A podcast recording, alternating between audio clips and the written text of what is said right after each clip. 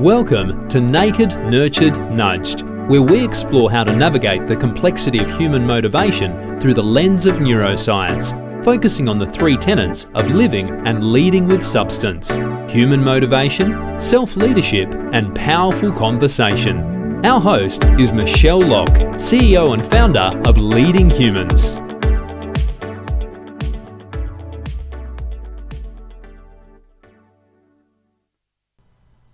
I'm Michelle Locke, and I am the CEO and founder of Leading Humans. Welcome to this first episode of the Naked, Nurtured, Nudged podcast. You know, I've been working in this neuro leadership, communication, and coaching space for many years now, and I've become passionate about continuing to understand and manage what it is to be this thing that we call a human. And of course, we are fortunate to now be able to access the new science of humans. Scientists have learnt more about the human brain in the last 30 years than in all of history, particularly in the area of social cognitive neuroscience. And this new science provides us with many new ways to think about how we work with each other, how we collaborate, and how we communicate with each other. We know more about how to think more productively and creatively, and we understand at a much more cellular level the underlying motivation of the human brain. We also understand that whilst humans are an amazing species, we can be quite hopeless. I'm sure you've done stuff in your life that you regret. I'm sure you've said to yourself, goodness, what was I thinking when I did or said that to my friend? The reality is that you most likely weren't thinking. That is, your intelligent thinking brain was most likely compromised in that moment, and you were operating on this, this autopilot that's driven by your survival brain. So let's take a moment to think about your own brain right now. Do you know how it really works? Do you know how to get the best from it? Do you understand its potential and its limitations? And let me tell you, there's plenty of limitations that we are mostly unaware of. And do you understand, for example, that we are so uncontrollably driven by cognitive bias that we are literally biased about our ability to recognize and control our bias? That's a bit of a design fault, isn't it? So, I grew up in a small town where there was no public transport. There was one taxi and a lot of social activities to get to with my friends. Small country towns are very, very social. So, at the age of 17, I was, of course, very keen to get my driver's license. But my dad, an ex mechanic, wouldn't let me get my license until I'd properly educated myself about the vehicle that I was about to be in control of. Makes sense, right? He wanted me to understand its power and its limitations and how to manage it safely and not wear the engine out or wear the tyres out. Something that over time can, of course, be quite costly. Most of us, of course, learn to drive a car quite easily, these days in particular, without needing to worry about gears and a clutch. It's, it's pretty simple. Most of us can make a car go, we can make it stop, and we can use it to get us places. But when that strange banging noise begins, or we smell something that doesn't quite make sense, most of us don't really know how to diagnose and fix those potential problems before they start to impact. And of course, I would say that that's what roadside assistance is for, right? But the problem is, most of us haven't really taken the time to understand what goes on underneath the bonnet.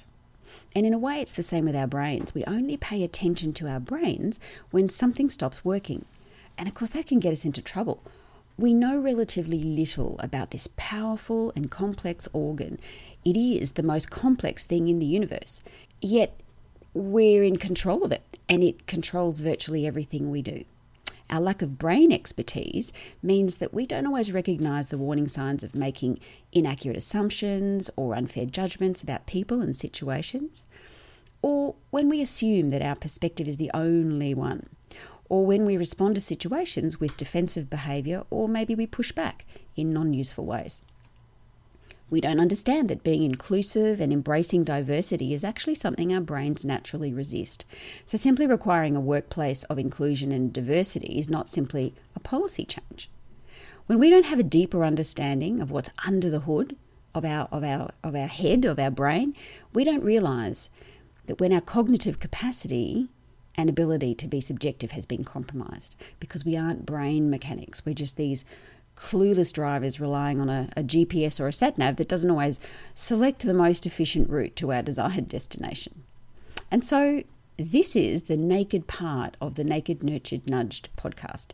It's about taking time to understand and unpack the workings of your brain and how it responds to its environment. It's about learning and experimenting with how to peel back the layers of habit, cognitive bias, and reactive behavior to find the naked truth of a situation before we take action.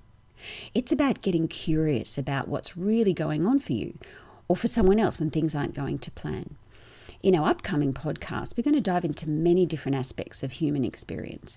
We'll do some work around how the human brain is wired. We'll look at things like self control and self regulation. We'll look at the brain's social nature and its need for connection. More importantly, we'll look at why it is that sometimes we can be so confused, that we find it difficult to speak our truth, We'll look at why it's so difficult sometimes for us to even understand what the problem is that we're dealing with. This difficulty that we have in terms of peeling back the layers of surface thinking and assumption and bias to find out the real issue because we spend an awful lot of time as human beings trying to solve the wrong problems. But for now, let's look specifically at the three connectors here the naked, the nurtured, and the nudge, and we'll start with the idea of this getting naked. The dictionary definition of naked is to express feelings and engage in behaviour openly and undisguised. Now, I really like that openly and undisguised because we're not always that way, are we? We are often solving the wrong problem, we are often hiding things because we don't feel safe to express them, and we're often making unintended, I guess, assumptions and judgments about other people. What we're going to explore in future episodes is just how difficult it is to understand your own truth and the truth of others.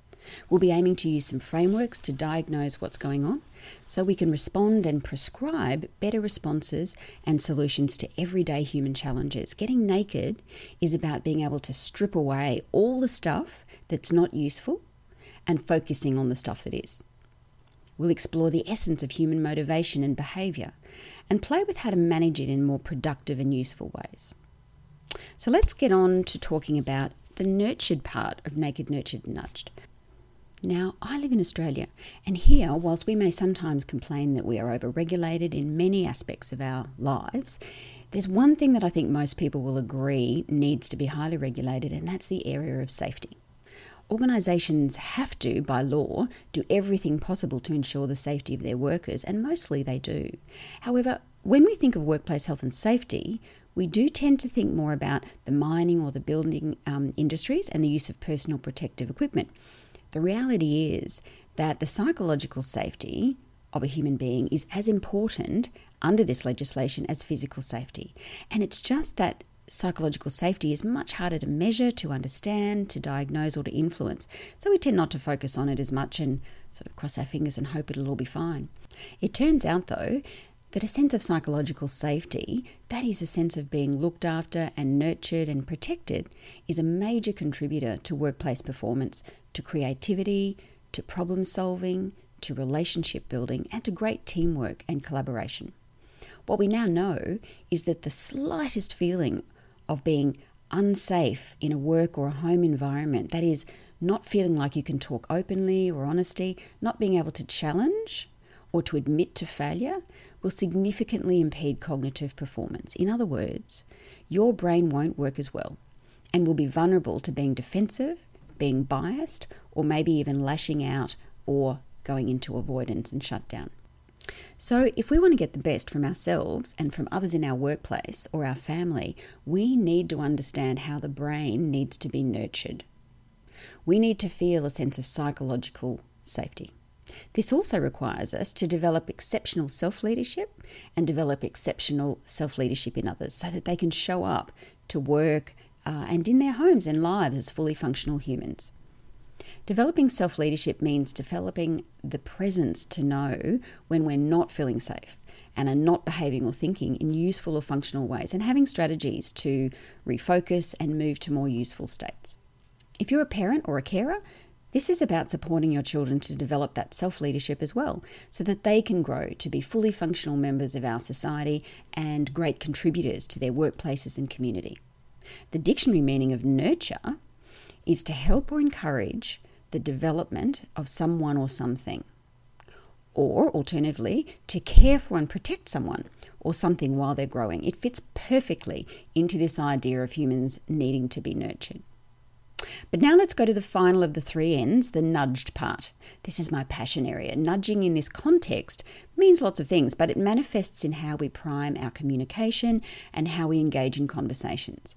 I openly advocate a coaching approach to learning how to master conversations because when you train and master the art of coaching, in particular the kind of coaching that we teach at Leading Humans, which is brain based, human centered coaching, it's not so much about what you do or say as a coach, it's about who you become. It's about who you evolve into. It's about your mindset and your skill set. It's about being present and thoughtful and curious and empathetic and the patient human that you become believes in the possibility and potential of others. A masterful coach learns to notice and to avoid judgment. A masterful coach learns how to help other humans to help themselves, gifting them with the reward of confidence in themselves and their ability, which of course fosters better performance. There is such a thing in behavioral economics and science as nudge theory. In essence, nudge theory proposes that positive reinforcement and indirect suggestions, or in the conversation world, deliberately focusing people's attention to things that are useful, are ways to influence the behaviour and decision making of groups and individuals. Nudging is sort of the opposite of education campaigns or legislation or enforcing a policy. Here's an example, and if you happen to have had the experience of being a parent to a toddler at a grocery store, you'll know what I'm talking about in this example. Supermarkets make more profit on chocolates and lollies than they do on fresh food and healthy snacks, so they put the less healthy snacks at the checkout.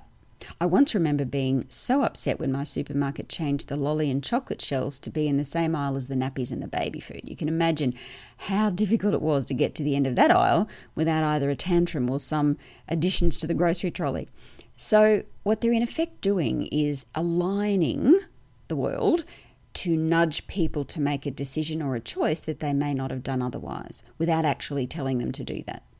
There are many, many ways to nudge a human, but if you can help someone pay attention to what's needed and help them to work out how they're going to do that, there is an increased likelihood that they will act upon it, even if initially it was something they were wanting to avoid. In an experiment in the Netherlands, and in an attempt to shift people from unhealthy to healthy snack options, with, I guess, a bigger focus on community health, the health authorities found that people in snack shops in train stations purchased more fruit and healthy snack options when they were relocated next to the cash register. People's attention was nudged and they remembered they wanted to be more healthy, and there was the snack. In fact, in 2016, Australia formed its own nudge unit following one that New South Wales had set up in 2012. It's called BETA, the Behavioural Economics Team of Australia. And it uses techniques from social engineering, psychology, and marketing to influence public thinking and decision making to improve compliance within government policy, thereby decreasing compliance costs. So, yes, you and I are constantly being nudged by governments, advertising agencies, and social media platforms. You could say that nudging is the new influence. You see, in reality, as humans, we don't like to be told what to do. We prefer to decide for ourselves, or at least think we have decided for ourselves. I would argue that even when someone asks you, What should I do? and it seems obvious that they want you to tell them, in most cases, they do already have some thoughts in mind. When you just jump in and start waxing lyrical with your incredible knowledge and pre prepared solutions, people feel not listened to, or that their ideas or thoughts haven't been considered that you, you haven't even been curious enough to understand what they are thinking already. So, likewise, when governments or leaders in organisations or our parents tell us we have to do something, humans push back. You only have to have lived through this COVID pandemic and seen the challenges of getting people to stay at home or to wear masks or to get vaccinated to see that even when things appear to make perfect sense, the human brain can easily push back if it feels unheard, unappreciated, or simply told that it must do something without any choice or option. So, for me, in the context of our human conversations and how we collaborate and communicate, nudging is amplified by the facilitation of human insight. You might know it as the aha moment. We know intuitively that people will tend not to change their behaviour unless they change their thinking. We know from relatively new science that when humans experience insight, there is a chemical reaction that we love and crave, and that in that moment we are more likely to take ownership and be accountable for our actions or simply for taking action. We also know the elements that need to be present in the human brain for an insight to occur. And we can learn to set up a conversation and ask questions in a way that sets up that environment and can shortcut the pathway to that insight. You can literally save days and weeks if someone who knows how to have a nudge style conversation can support you in your thinking. It's so cool. So, Naked, Nurtured, and Nudged is about spending some time exploring what it really means to be human, to know what can get in the way of our potential and our performance and how to manage it. It's about understanding the criticality of providing safe environments for our workmates and our families if we're to support them to grow, to develop, and give of their best. It's about developing exceptional self leadership so that we can show up as often as possible as fully functional humans in our workplaces and in our personal relationships. And it's about how we positively influence and communicate with each other. It's about mastering the art of powerful conversation that helps people to think productively and creatively and to be open to changing our thinking for the better. I'm looking forward to our conversations during this podcast series. So, I'd like to leave you with a little nudge experiment in this first episode. I want you to start to be an observer. Start just to be in the moment wherever you are as you are listening to this, whether you're driving or on a bus or at your desk or on the back deck with a glass of wine, which, let's face it, is probably the best way to be listening to this podcast, see if you can just sit in the moment and notice what's happening inside you and around you. What feeling and emotion is prominent? What are you thinking about? Are you mind wandering? What can you see around you that perhaps you weren't paying attention to till just now? What sounds can you hear that you are now only hearing because you've tuned in? Start also to notice what's happening with other people. Notice their facial expressions, their body language, their words, and their tone. When we focus on naked, nurtured, and nudged, it starts with noticing over the next week or so. Set a mindfulness bell, perhaps. to an app that you can download, or an hourly alarm during the day. And when it rings, just take a moment to be present. Build this noticing muscle so that you're building a great foundation for what's coming next on this podcast. So, once again, welcome to the Naked, Nurtured, Nudged podcast series. Thanks for listening today. This has been Michelle Locke. Until next time, stay safe and be a leading human by making every human connection and conversation count.